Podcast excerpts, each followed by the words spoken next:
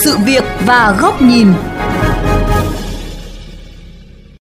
Thưa quý thính giả, loạt bài điều tra của nhóm phóng viên kênh VOV Giao thông tại thành phố Hồ Chí Minh về tình trạng đinh tặc và phá xe dọc tuyến đường quốc lộ 1A đoạn qua địa bàn huyện Bình Chánh đã nhận được rất nhiều sự ủng hộ từ quý thính giả lẫn bạn đọc cả nước. Không thể phủ nhận rằng đây là một thực trạng khá nhức nhối, kéo dài hàng chục năm trời, gây ra nhiều bức xúc trong dư luận.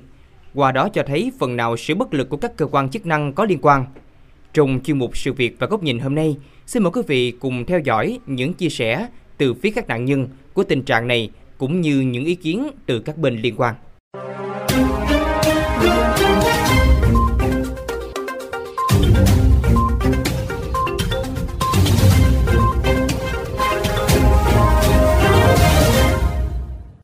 Thưa quý vị, tính đến hết ngày 7 tháng 4, đã có hơn 2 triệu lượt người nghe và tương tác với loạt bài điều tra về tình trạng đinh tặc và phá xe dọc tuyến quốc lộ 1A huyện Bình Chánh, thành phố Hồ Chí Minh trên các hạ tầng của kênh VOV Giao thông.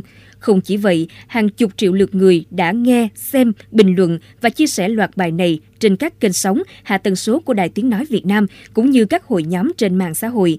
Điều này cho thấy sự quan tâm không nhỏ từ dư luận cả nước khi chúng tôi vào cuộc phản ánh vấn đề này.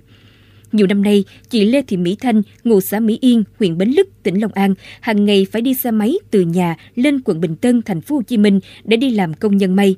Và cũng không ít lần, chị trở thành nạn nhân của những kẻ bất lương, rải đinh, chặt chém khi thay vỏ ruột, phụ tùng xe.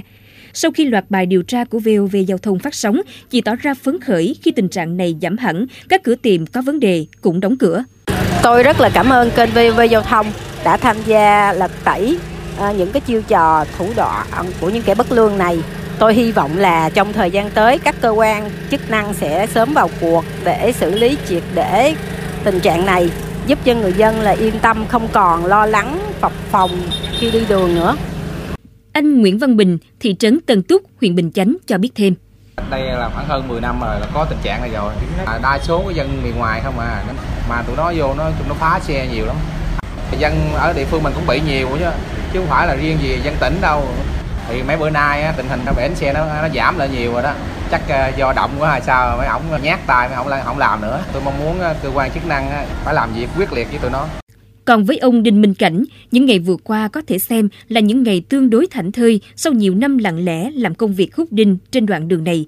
Ông Cảnh cho biết, ba ngày sau khi loạt bài điều tra khởi phát, thì tình trạng người dân cán phải đinh, vật nhọn giảm hẳn. Song trớ treo thay, chính ông lại trở thành nạn nhân bất đắc dĩ lúc trước á, mỗi ngày đi một buổi mơ không á, là cũng khoảng lố mười mấy chiếc, chỉ đi ngang mình thấy thôi á. Còn nó buổi tối thì ờ, tiệm nào cũng có xe hết trơn á. Ba bữa nay á thì ờ, không có một chiếc xe nào bể bánh hết trơn. Là hôm qua là chú cán cây ờ, thay cái ruột. Dẫu vậy, theo thông tin mà chúng tôi nhận được, thì một số tiệm sửa xe vá ép có dấu hiệu chặt chém, phá hoại tài sản người đi đường được đề cập trong loạt bài điều tra cũng đã mở cửa hoạt động trở lại. Kẻ bị vạch mặt đã được thay thế bằng người khác. Phải chăng đây là khó khăn mà các lực lượng quản lý đưa ra khi không có đơn tố cáo của nạn nhân hay các đối tượng bị bắt quả tang? Thống kê của Công an huyện Bình Chánh, thành phố Hồ Chí Minh cho thấy, trên tuyến quốc lộ 1A, đoạn từ cầu Bình Điền đến địa phận giáp tỉnh Long An, có 30 tiệm hành nghề sửa xe vá ép, trong đó 11 điểm là do người từ các tỉnh phía Bắc vào thuê địa điểm hành nghề, 19 điểm còn lại là của người dân địa phương. Đại tá Phạm Hoàng Thảo, trưởng công an huyện Bình Chánh, thành phố Hồ Chí Minh cho rằng, lực lượng chuyên trách cơ bản đã nắm được tình hình, tuy nhiên lại khó khăn để xử lý vì các đối tượng hoạt động không theo quy luật nhất định, thủ đoạn lại rất tinh vi, ma mảnh các hành vi này là tụi tôi rất rất là quyết liệt.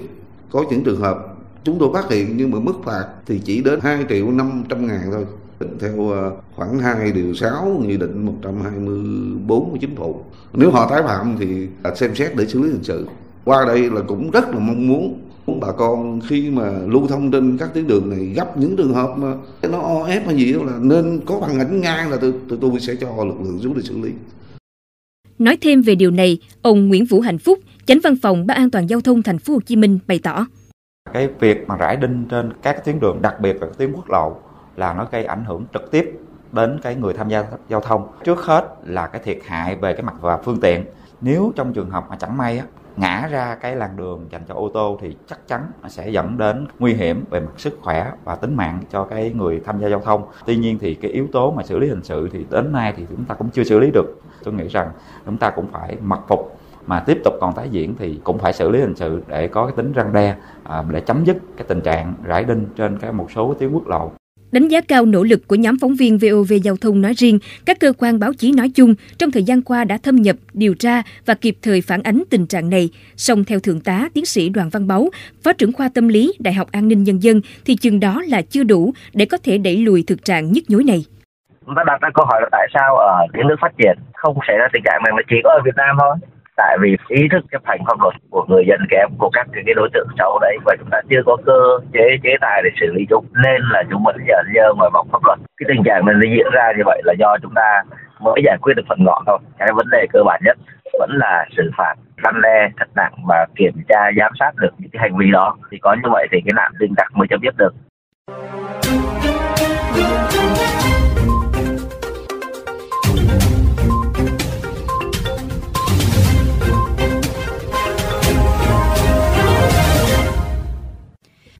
Như nhận định của Thượng tá Tiến sĩ Đoàn Văn Báu, thì thời gian qua chúng ta mới chỉ giải quyết được phần ngọn của vấn đề và đinh tặc vẫn không khác gì cái gai khó bị nhổ bỏ. Ngay sau đây, bài bình luận với tiêu đề Đinh tặc hay cái gai cắm sâu vào niềm tin của con người đằng đẵng hàng chục năm do phóng viên Huy Hoàng thực hiện. Xin mời quý vị thính giả cùng theo dõi.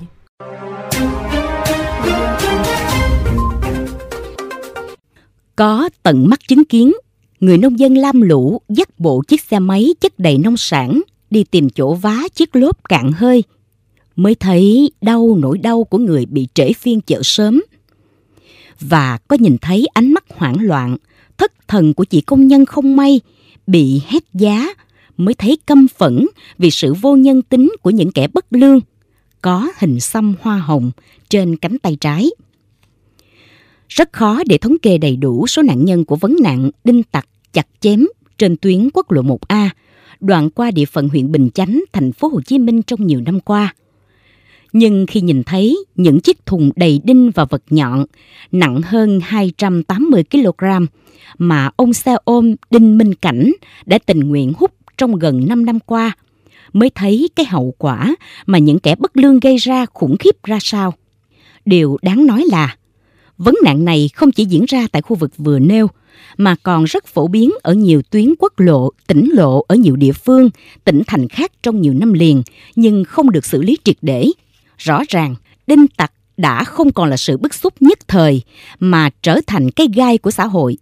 Với những kẻ bất lương, thì việc chúng dùng thủ đoạn tinh vi, ma mảnh để đối phó là điều đương nhiên. Song việc để chúng tồn tại trong suốt một thời gian dài thì không thể phủ nhận rằng đã có những hạn chế nhất định trong quy định của pháp luật và từ những người thực thi công vụ. Không ít người đã tỏ ra hoài nghi về sự thiếu tích cực của lực lượng thực thi công vụ, thậm chí không loại trừ yếu tố bảo kê khi chứng kiến những kẻ xấu hết ngày này qua ngày khác làm hại người đi đường, song lại nhẫn nhơ đứng ngoài vòng pháp luật. Tuy nhiên, theo lý giải của các cơ quan công quyền, thì với những quy định hiện hành, dù có muốn cũng không thể mạnh tay tới cùng với cái xấu. Rõ ràng đã đến lúc cần phải có sự thay đổi tích cực trong nhận thức lẫn quy định pháp luật để không chỉ xử lý triệt để vấn nạn này mà còn để lấy lại niềm tin của người dân. Cần sửa đổi, bổ sung kịp thời các biện pháp chế tài đủ mạnh để có cơ sở xử lý trên thực tế. Với lực lượng chuyên trách, cần mạnh tay trấn áp với các đối tượng này – đồng thời tăng cường tuyên truyền đến người hành nghề, người dân để kịp thời phát hiện, xử lý dứt điểm các vụ việc liên quan. Về phía người dân, cũng cần nâng cao tinh thần cảnh giác, tố cáo, tố giác tội phạm, phối hợp chặt chẽ với lực lượng chức năng khi cần. Đừng để những đóng góp thầm lặng của ông xe ôm hút đinh, của anh công nhân vá vỏ xe lưu động miễn phí trở nên vô ích. Và đừng để niềm tin của người dân cứ rách dần rách dần, bởi những vết cắt sắc nhọn, lạnh lùng từ cái đinh tưởng chừng như là nhỏ bé, vô hại